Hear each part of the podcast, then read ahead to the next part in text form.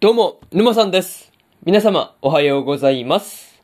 今回ですね、世界最高の暗殺者、異世界貴族に転生するの3話の感想ですね。こちら、語っていきますんで、気軽に聞いていってください。というわけで、早速ですね、感想の方、入っていこうと思うわけですが、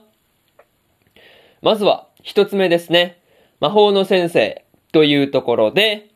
ディアがですね、ルーグの魔法の先生として、まあ、やってきていたわけなんですが、まあ、ディアもね、こう、魔法の天才なんだけど、こう、ルーグもまたですね、こう、違った形の天才だったっていうところがですね、なかなか面白いところではありましたね。そう。まあ、二人ともなかなか、こう、魔法の才能があるっていう話で、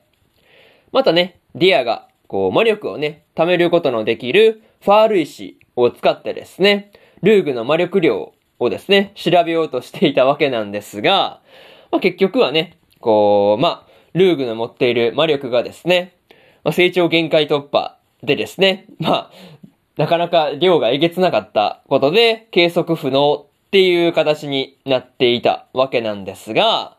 まあね、調べられなかったっていうところは、ちょっと残念なところではありましたね。まあ、とはいえ、ルーグがですね、魔力を込めすぎたことで、ファール石が大爆発したっていうところを見てですね、まあ、ルーグが、こう、勇者の暗殺に、まあ、こう、使えるんじゃないかっていうことをね、考えたりしているところがですね、まあ、予想の斜め上っていう感じでですね、なかなか笑ってしまったところではありますね。そう。なかなかそういうところが面白かったわけなんですが、まあでもね、ルーグよりもディアの方が、こう、歳が3つ上だっていうことで、まあこう、ディアがですね、お姉ちゃんとして、こう、振る舞おうとしているっていうところがですね、すごい見ていて微笑ましかったですというところで、まず、一つ目の感想である、魔法の先生というところ、終わっておきます。でですね、次、二つ目の感想に入っていくわけなんですが、魔法を作ろうというところで、ルーグとディアがですね、魔法を自分たちでこう作っていたわけなんですが、最終的にルーグがですね、銃撃とか砲撃といった魔法をですね、作り上げているっていうところにはですね、なかなか驚かされたところではありましたね。そう。まさかまさかのっていう感じではあったんですが、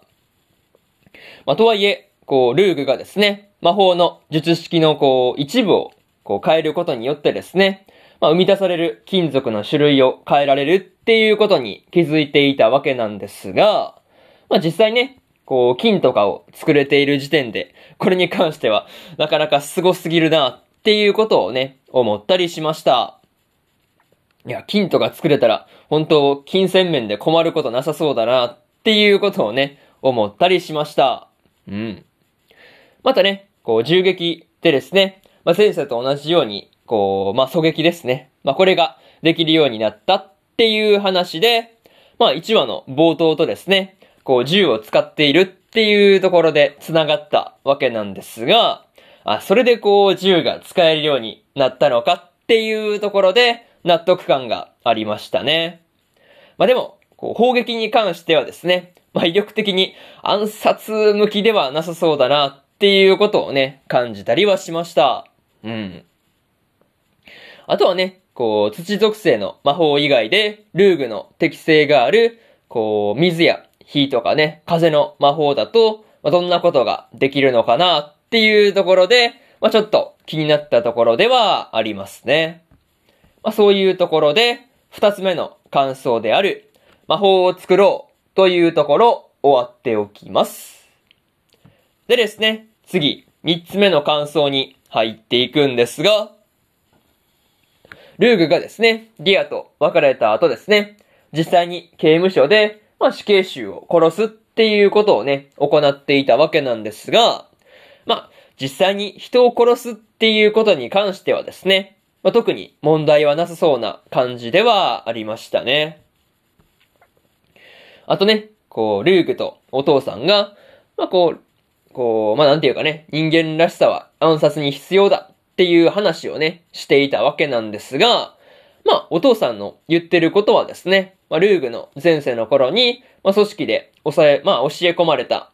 まあ、こう、内容とはね、全然違っている真逆な感じでですね、なかなかこれはこれで面白いなっていうことをね、思ったりはしました。そう。なんか全然違うからね。同じ暗殺なんだけど、全然こう言ってることが違うわけですからね。なんかそういうところが面白かったんですよね。そう。まあ、にしてもね、こう死刑囚が命乞いをしている時と、まあ手首から先をですね、まあ、こう切断された時とでですね、態度が全然違っていたわけなんですが、まあ、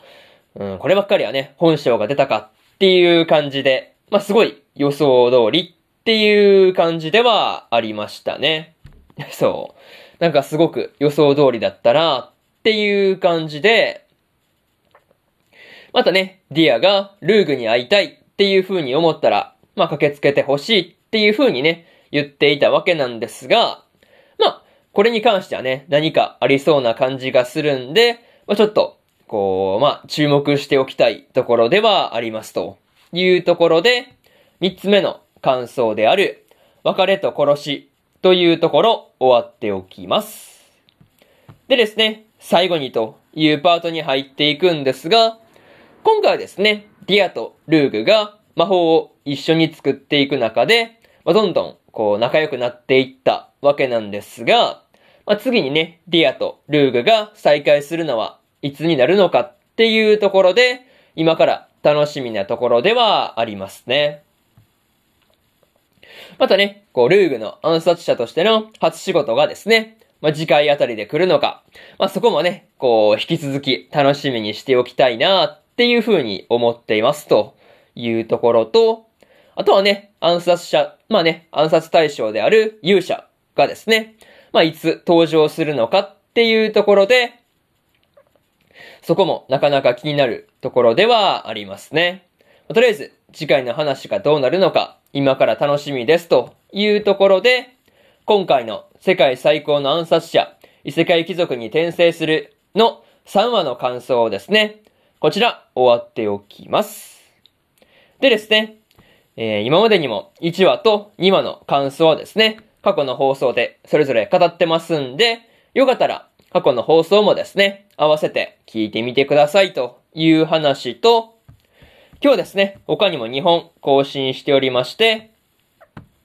プラオレの第4話の感想と、焼くならマグカップもの2期の4話の感想ですね。この2本更新してますんで、よかったらこっちの、まあ、こちらのね、放送も合わせて聞いてみてくださいという話と、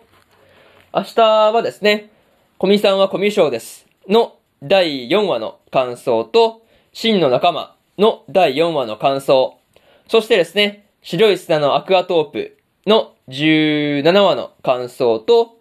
スカーレットネクサスの18話の感想ですね。この4本、1、2、3、4と更新しますんで、よかったら明日もですね、ラジオの方聞きに来てもらえると、ものすごく嬉しいですというところで、本日1本目のラジオの方終わっておきます。以上、山さんでした。それじゃあまたね。バイバイ。